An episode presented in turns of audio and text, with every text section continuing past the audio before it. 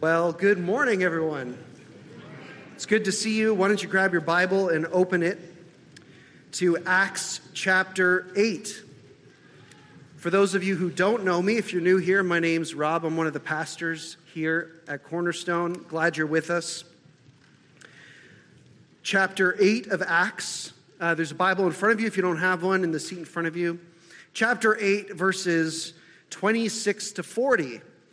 Uh, last week, for those of you maybe you're newer here, we've been going through the book of Acts, and last week we saw how the gospel broke through and expanded into the Samaritan territory. The Samaritans were historically just enemies of the Jews. And we see the gospel going forward into this place very unlikely place. The Samaritans, these half breeds, are now receiving the gospel. The Holy Spirit's falling. There's a mini Pentecost happening in Samaria. And we're seeing a revival amongst people that we never thought we would see a revival amongst Samaritans. Well, in our text today, in a sudden turn of events, Philip, the guy who started, the guy who showed up and started the revival, packs up and leaves.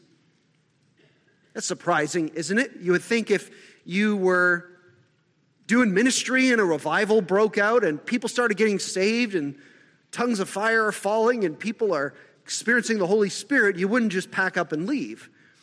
But Philip does.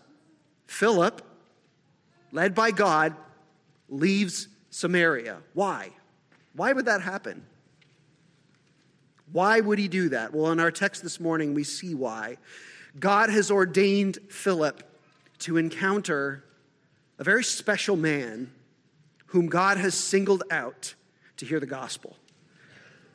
You know, much of the book of Acts can act for us as a great benchmark for how the church, how mission, how evangelism can happen today.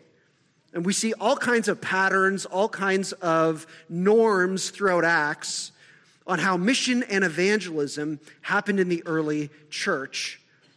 And we too, like the early church, are on mission to go, to make disciples of all nations. We, we too are called with the same commission as they are. And so, as we seek to share the gospel with people in our lives, as we seek to share Christ with those with whom we interact, to see those who we love come to a saving knowledge of Jesus, there are some very helpful observations in our text today that can equip us. So I hope you've got there. Acts 8, verses 26 to 40. Hear now the word of the Lord. Now, an angel of the Lord said to Philip, Rise and go toward the south to the road that goes from Jerusalem to Gaza. This is a desert place. And he rose and went. And there was an Ethiopian, a eunuch, a court official of Candace, queen of Ethiopians, who was in charge of all of her treasure. And he had come to Jerusalem to worship, and he was returning, seated in his chariot, and he was reading the prophet Isaiah. And the Spirit said to Philip, Go over and join this chariot. So Philip ran to him and heard him reading the Isaiah, Isaiah the prophet and asked, Do you understand what you were reading? And he, the eunuch, said, Well, how can I unless someone guides me? And he invited Philip to come up and sit with him. Now, the passage of scripture that he was reading was this Like a sheep, he was led to the slaughter. And like a lamb before its shears is silent, so he opens not his mouth. In his humiliation, justice was denied him.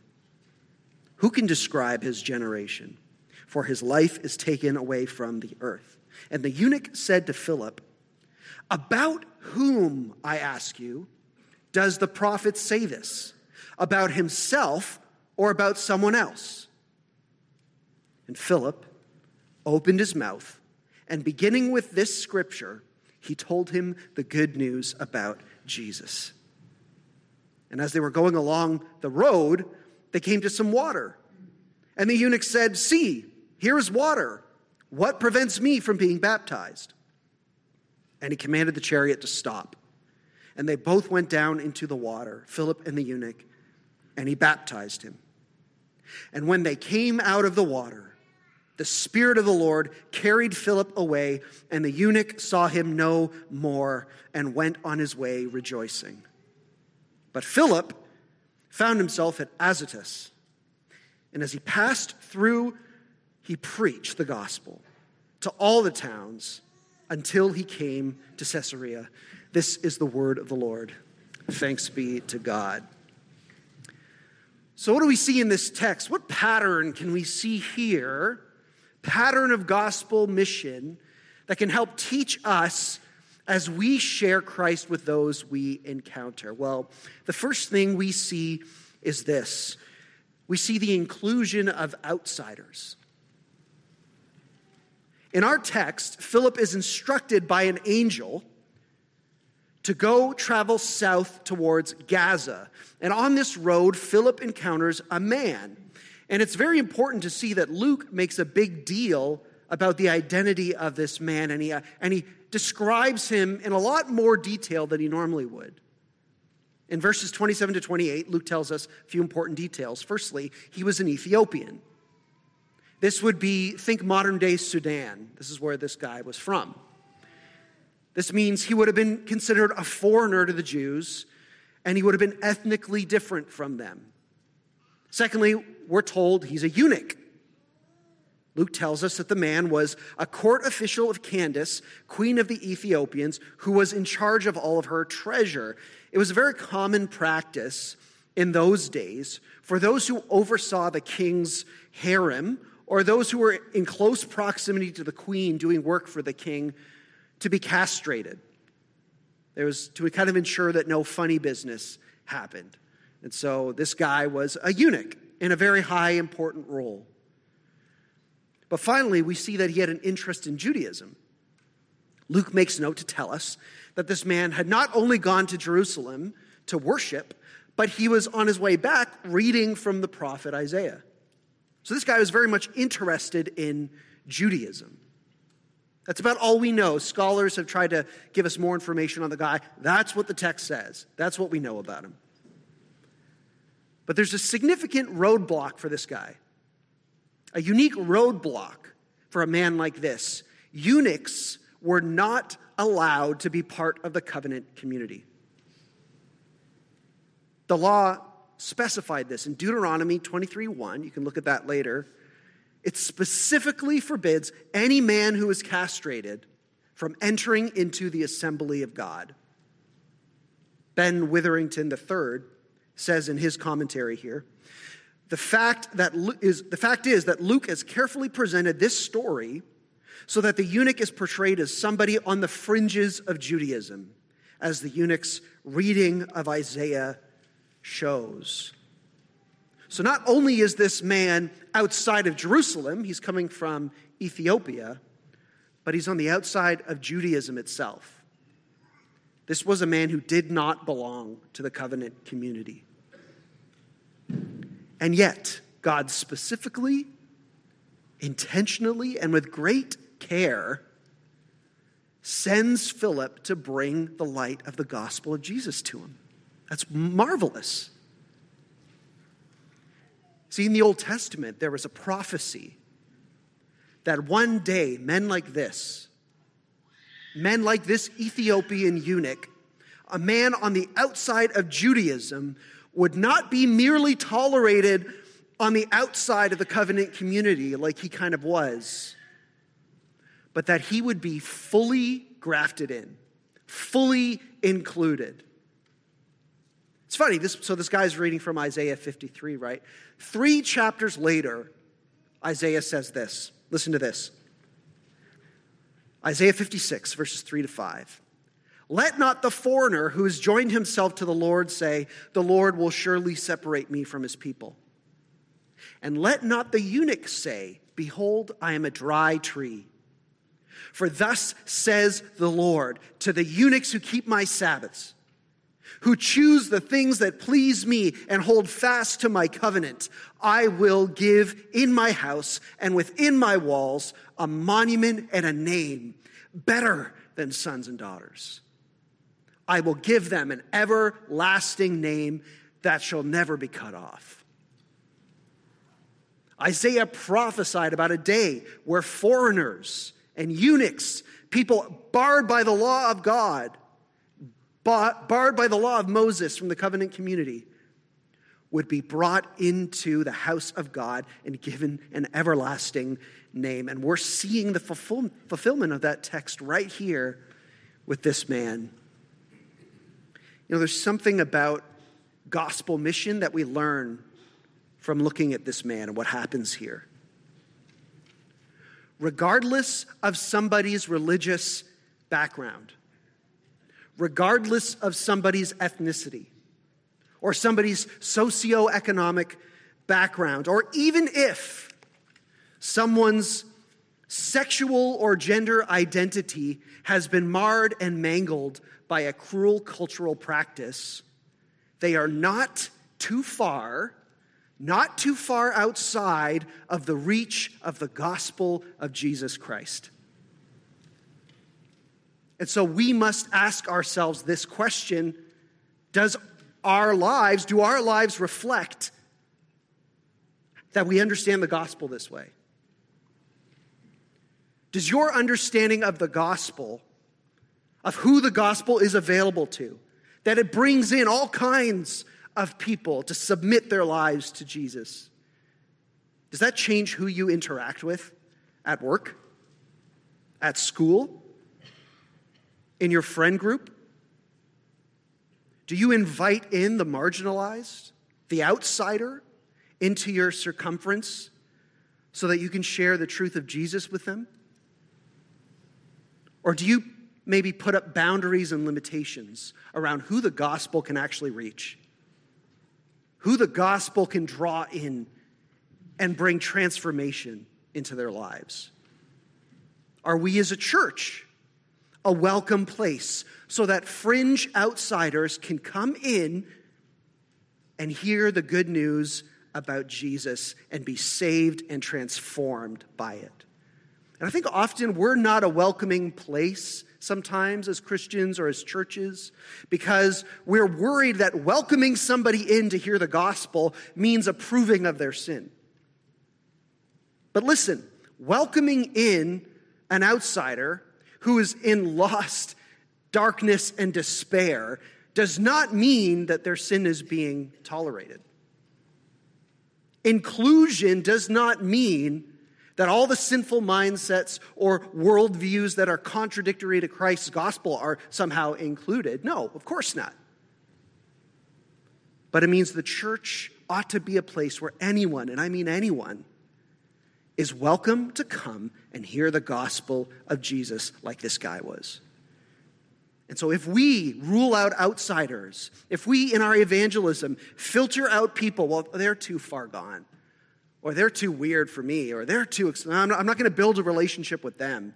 They're too hostile. If we filter out people, we deny the gospel of its power to include and save anyone.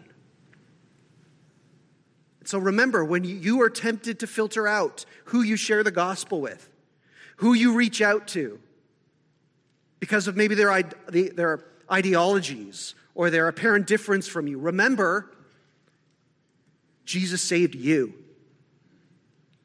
You were outside. You were a rebel. You were a sinner. And Jesus called you and saved you.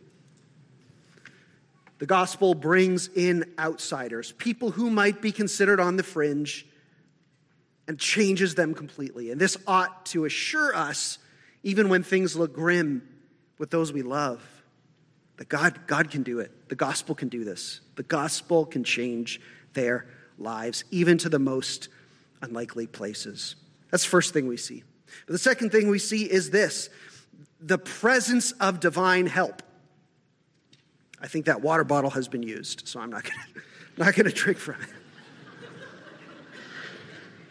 not sure. I, ho- I hope you've noticed how present God is in this text.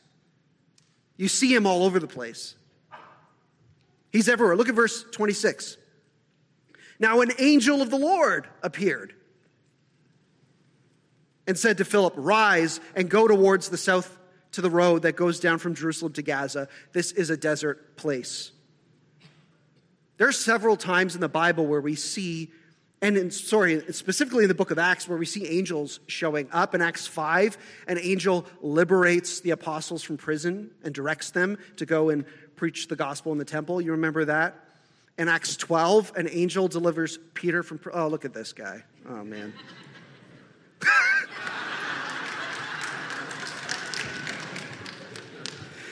Uh,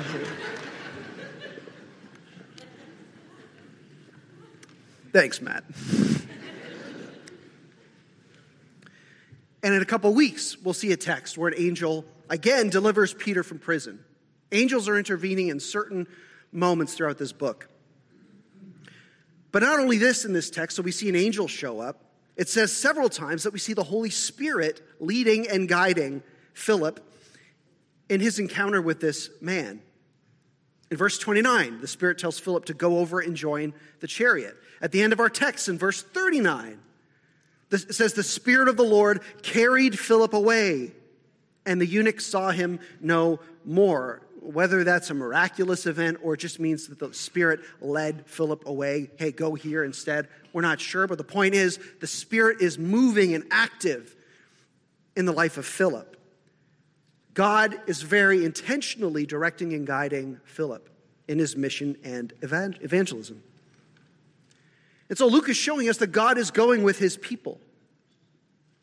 God is actively involved, guiding, directing, causing circumstances and events to happen in order that his purposes are accomplished. It's interesting that in the past few chapters we've been reading, Acts 6 to 8, we've been hearing the story of Stephen, this powerful man of the Spirit who proclaimed the gospel in front of the Sanhedrin and who was stoned and killed. And then we last week we've been following Philip, this man of the Spirit and wisdom who goes into Samaria and preaches the gospel and people get saved. But do you notice who these guys are? These guys weren't apostles. These were just regular people in the church, regular men of the church. Acts 6 3 tells us that they were full of the Spirit and wisdom. These were just men who were filled with the Spirit and the wisdom of God. So here's the question Do you believe that the Spirit of God living within you is able to guide, direct, and instruct you as you seek to bring the gospel to new places, to your neighbor, to your workplace? Do you believe that? Or do you say, well, no, God couldn't use me. I'm not an evangelist. I, am not, that's not my gifting. I, I can't do I can't do that. That's the pastor's job. That's why we pay you, Rob. Your job is to go and evangelize Aurelia and my friends. Pastor Paul's job is to evangelize my friends, not my job. That's the elder's job. It's somebody else's job.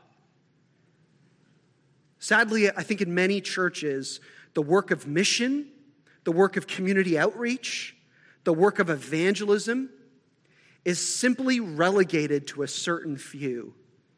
And most of our mindset is well, I give money to the church so other people can do the work, other people can evangelize, other people can share the gospel. But me, no. There's somebody on staff for that. But this denies not only the normative pattern that we see, especially in this text, but it also denies the promises of Christ. Jesus promised that God would provide help for you, for his people.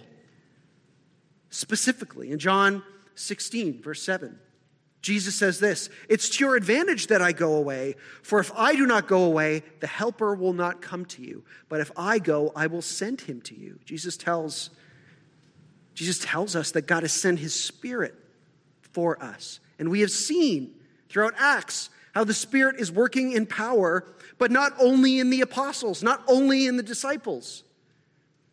Jesus' 12 disciples, I mean. God works through regular folks like Stephen and Philip, regular folks who are filled with the Spirit and filled with the wisdom of God. And that's you. That's me. I. Howard Marshall here helps us. He says this What is important is that in this way, Philip's journey and the subsequent action are seen to have been instigated by God and thus to have been part of his intention. The church did not simply stumble upon the idea of evangelizing the Gentiles, it did so in accordance with God's deliberate purpose. It is God's purpose to reach the nations, to reach the outsider with the gospel of Jesus. And He has provided you, and He has provided me, He's provided His church, His people, with the Holy Spirit and His presence and His guiding and His leading to accomplish that goal. The Apostle Paul, in light of this, will say this in 2 Corinthians chapter 3, verse 4 to 6. Such is the confidence that we have through Christ towards God.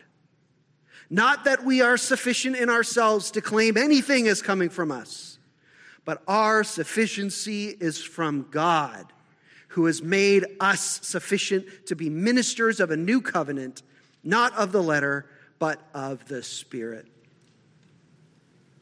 To summarize, we can be confident when we share Christ because our sufficiency comes from God. The help comes from God. Pastor Paul, a couple weeks ago, referenced, referenced a quote from the Puritan John Flavel. And he says this The duty is ours, though the power is God's. What power we have depends upon the exciting and assisting strength of Christ. The point is this it is our duty to share Christ with unbelievers. That's what God calls all of us to.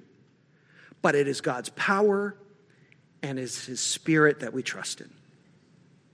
So, so far in this story, we've seen how the gospel, what gospel mission looks like. It brings in outsiders, it's empowered by the Holy Spirit. God's presence and power is involved. Thirdly, we see in this text the, the power and the word of the Word of God the power of God's word in action. Philip, having been instructed by the Spirit, approaches the chariot. Imagine that, just kind of like God says, Go talk to this stranger. And you're like, okay, just walk right up to him. And he hears the man reading from Isaiah, a portion where it describes the suffering servant, the Messiah of God. It's like, well, you couldn't ask for an easier in. Perfect. So Philip asks the man, Do you understand what you're reading? Do you understand? And the man answers, Well, how can I understand unless somebody explains it to me? And he invites Philip in to sit with him. And he asks him a question about the text. Look at verse 34. And the eunuch said to Philip, About whom, I ask you, does the prophet say this? about himself or about someone else. The guy's been reading this and racking his brain. Like, I don't, I don't get this. Who's he talking about? Is this about him? Who's this about? It says Philip opened his mouth, and beginning with the scripture, he told him the good news about Jesus. Notice what it says. Philip was able, starting from the text, taking the Bible he explained to this man how Jesus was the prophet. Jesus was, a, was the guy of whom the prophet was speaking, and he was able to preach the gospel to him. So Philip here is clearly a man of the word. He's, he knows the scriptures, and he's able to take the scriptures and preach Jesus to this guy from that text. This man who was clearly struggling to understand what he was saying. You know, it's all too common today that we overcomplicate evangelism. We do. We, we, we rightly want to prepare ourselves for evangelism and prepare ourselves for questions that we might be asked from people. And so we go online and we start researching apologetics and presuppositional apologetics, and we start watching Apologia Church, and we start watching YouTube videos of Christians slamming unbelievers. We're like, yeah. And we get all riled up and we try to learn all these things. And that's our first instinct. I want, I want to train myself in evangelism, and that's where I go. But, and, and it's not to say that there's anything wrong with learning apologetics. We're going to see actually a bit later in Acts how Paul contextualizes the gospel, and we're going to learn a lot from that. But for most of us, it doesn't need to be more complicated than building a relationship with an unbeliever, a friend, a colleague, family member, and inviting them to read the Bible with you. That's it. Taking the scriptures and reading it with them. It doesn't need to be more complicated than that on the most part. But sadly, most of us don't even get there. We, we can't even get there. Did you see what it says in verse 34? Then Philip opened his mouth. That's the key. That's the key where a lot of us struggle is we, we just can't get our mouth open. We can't just get that invitation out there. Hey, let's read Mark together. Or hey, let's read this passage together. Uh, we just, we can't open our mouths. Listen, if, if we open the Bible, if we open our mouths, it's God who grants the understanding, not us. It's the Holy Spirit. It's God who illuminates, not us. We fair, faithfully share Jesus but God softens the heart. This text is, you know, uh, maybe intended to be a very typical example of how most people get saved. For most of us here, this, is, this was how we got saved, wasn't it? Somebody in our life, maybe it was a Sunday school teacher, maybe it was our parent when we were a child, maybe it was a friend, took the time to open the Bible with us and talk to us about Jesus from it. Isn't that how most of us in here? Not all of us have a Damascus Road experience like we're going to hear about next week. Not all of us have that. A lot of the time, this is how we're saved. A faithful person opens the Bible and shares Christ with us. So the point is, God's word is powerful. It's enough for life and godliness, and yes, even evangelism. We don't need to overcomplicate it. We don't need to be ashamed of it. We don't need to edit it or re- redefine it to make it more palatable.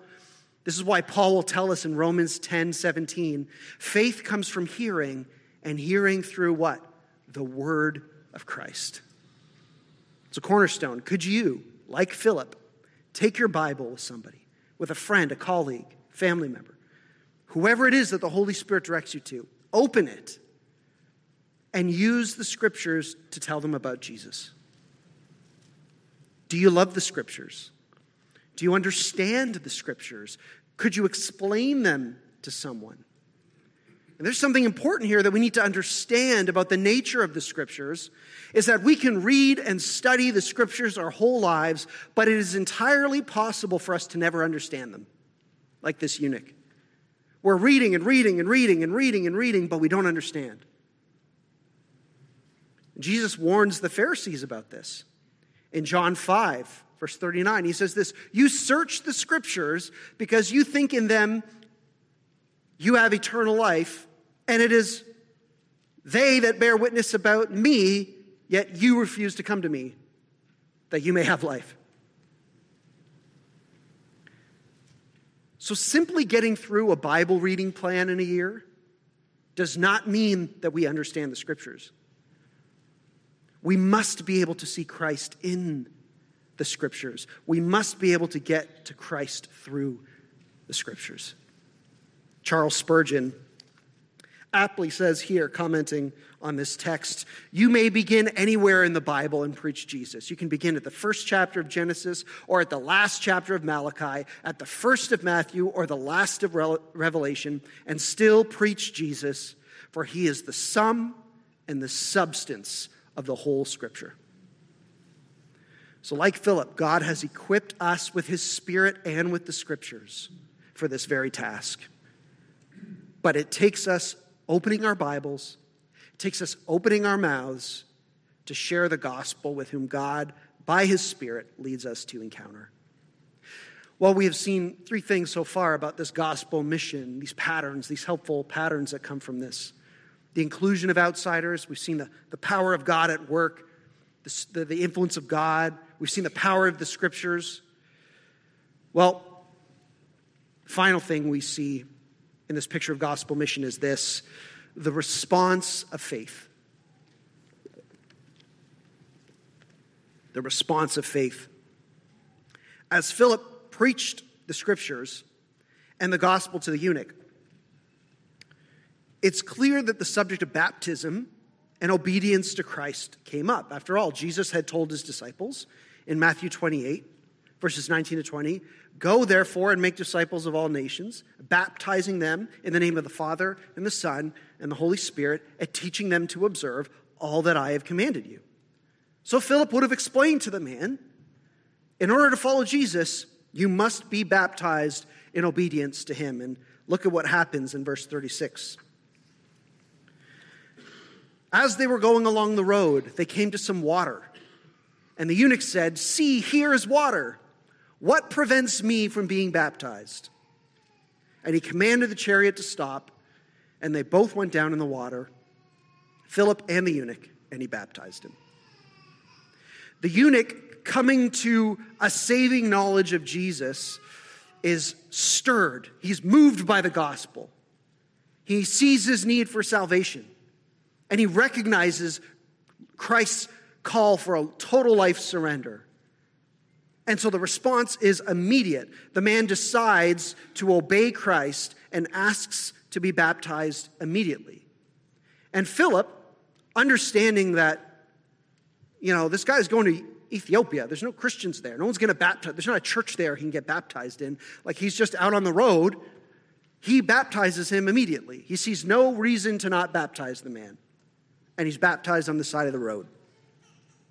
This pattern of faith and baptism is pretty common throughout Acts faith and then immediate baptism. On Acts 2, in the day of Pentecost, we'll see Peter preaches to this multitude, remember? And they ask him, What do we do to be saved?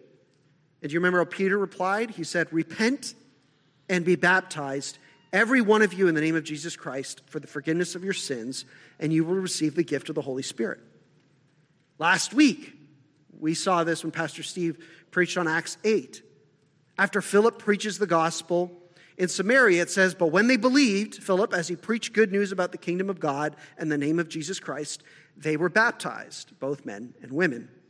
And we'll see in a couple weeks from now, in Acts 10, when Peter f- sees the gospel fall on Gentiles, it says this Peter declared, Can anyone withhold water for baptizing these people who have received the Holy Spirit just as we have. And he commanded them to be baptized in the name of Jesus Christ. So it's critical to see that the first act a person takes when they place their faith in Jesus is an act of obedience to Christ as a sign of allegiance to him. Baptism is the first step of obedience as a sign of allegiance to Jesus. Paul will make this very clear in Romans 6. Romans 6 4 says that we were buried, therefore, with him by baptism into death, in order that, so, just as Christ was raised from the dead by the glory of the Father, we too might walk in newness of life. Baptism symbolizes newness of life. And so Paul will go on to say this let not sin, therefore, reign in your mortal body to make you obey its passions. So, baptism is a way of saying sin no longer reigns, Jesus does. I no longer obey sin, I obey Jesus. That's what baptism symbolizes. And so the eunuch believes this, and he's immediately baptized. He responds to his faith by being baptized. And do you note the question that he asked? Verse 36 What reason, what reason do I have for not being baptized? So here's a question for us that we land with today What reason do you have for not obeying Christ? You know, they're most likely in a group like this, some of us here today who have been putting off obedience, putting off submission to Jesus' commands. Tomorrow, tomorrow I'll obey that. Tomorrow, later I'll obey. Perhaps you know you ought to be baptized. You're here and you know you ought to be baptized. And you're not being obedient like this man was. You believe in Jesus, but you have yet to obey him in this first step of allegiance. Here's the question that you must ask yourself. It's the question the eunuch asked himself What reason do I have for not being baptized? What's my reason? But for those of us who have been baptized, we've obeyed like the eunuch did. This text presents us with another question What reason do I have for not opening my mouth and sharing Jesus? When Philip heard the voice of God say, Go, preach, what did he do? He obeyed. He opened his mouth and he preached. When the eunuch heard the command of Jesus through Philip to be baptized, what did he do? He obeyed and he was baptized. This text ends with the response of their obedience. It's quite a beautiful thing. Verse 39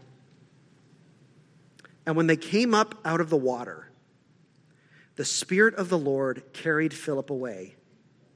And the eunuch saw him no more. And what? And he went on his way rejoicing. The eunuch rejoiced because he was a child of God. He rejoiced because the Lord had saved him.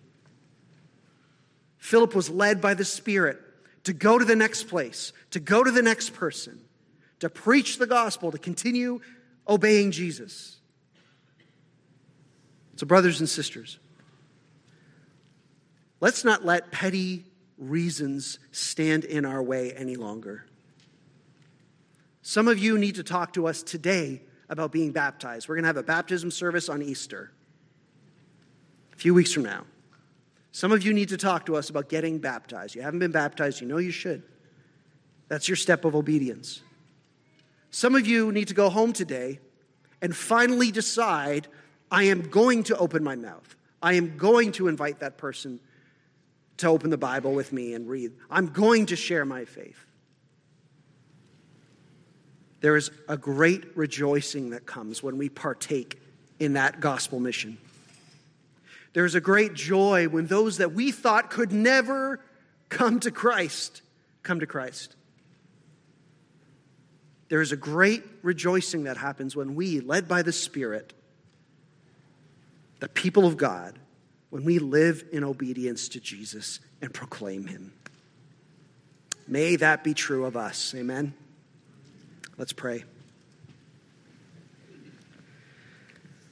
Lord, we thank you for this great picture, this great example of what a gospel mission looks like.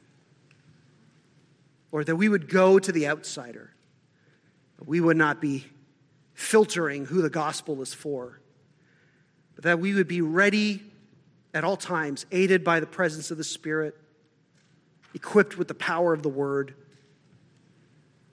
ready to see the response of faith. Lord, may that be true of us. I pray for those people in this room now who are feeling the conviction of your spirit. They've got a person in mind or a couple people in mind that they now know okay, there's no more excuses. I, I need to share the gospel. Or there are people here who are saying, there is no more, there is no reason for me not to be baptized. Lord, I pray that through the power of your Spirit, you would stir us. You would make us effective missionaries in our community, effective evangelists to those around us. Not for our glory, but for the glory of Christ and the glory.